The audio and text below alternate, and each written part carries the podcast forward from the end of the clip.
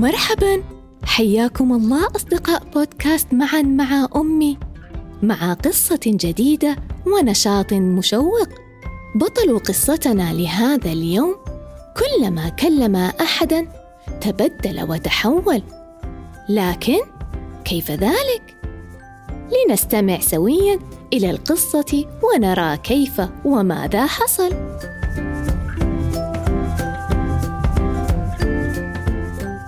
لست حديقة حيوان. استيقظت باكرا.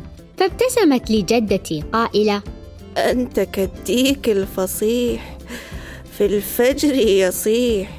فقلت لكن الله ما خلقني ديكا وإلا لكنت أزعجتك بصياحي. وشعرت بحكة في رأسي وبعدها نبت لي عرف أحمر. حاولت أن أخفي العرف الأحمر. لكن جدي رآه فضحك ثم قال لننطلق فالثور الأجمل باكرا يامل انزعجت وقلت في نفسي هذه المرة لو كنت ثورا لأخافتك قروني. وفجأة اختفى العرف الأحمر وظهر بدلا منه قرنان مثل قرني الثور. رافقت جدي إلى الحديقة وفي الطريق وقعت خطاي في مستنقع مرتين. وقال لي حارس الحديقة الحمار الحصين لا يقع في الحفرة مرتين. فقلت له مازحا لو كنت حمارا لآلمتك رفساتي. وفجأة استطالت أذناي وصارتا مثل أذني الحمار. في الحديقة لعبنا كرة القدم وسجلت خمسة أهداف فهتف أصدقائي. أحسنت يا يا صاحب التسديدات الخمس. رحت أتلوى بخفة على أرض الملعب دون إرادة مني.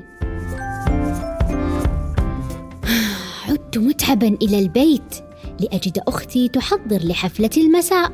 فقالت لي ترك النسر واجلب البالونات الحمر.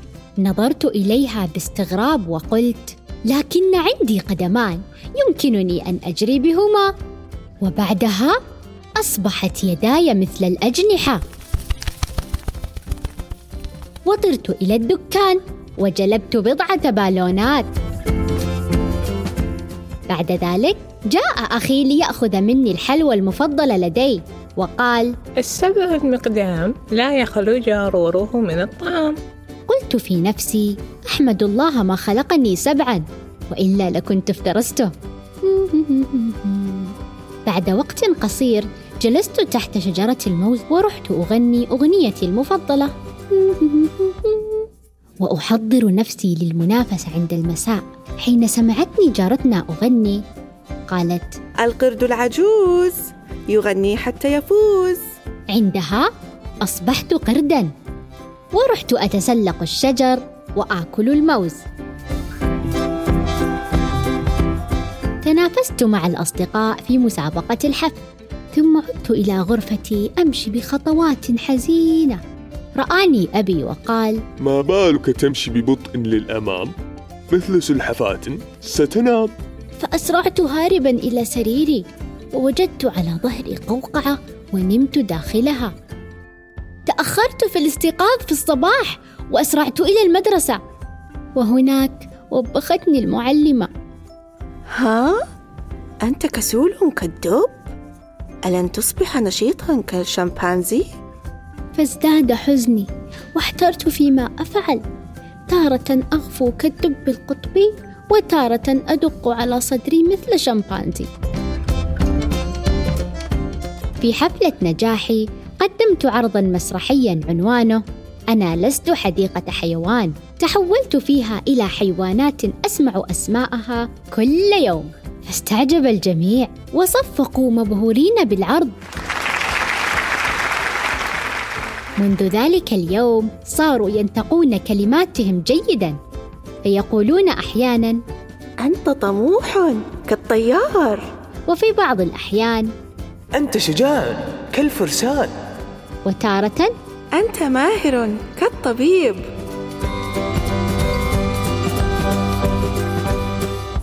في ختام قصتنا. أود أن تخبروني ماذا تريدون أن تصبحوا؟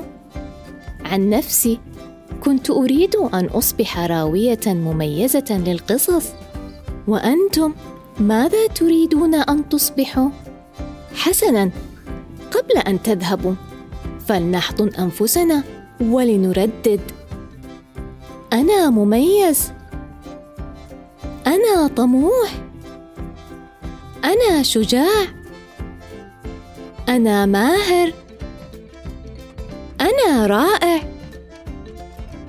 أنا قارئ اليوم. أنا قائد الغد. شكرا لكم أصدقائي على أمل أن نلتقي مجددا في حلقة أخرى من بودكاست معا مع أمي من إثراء. في أمان الله.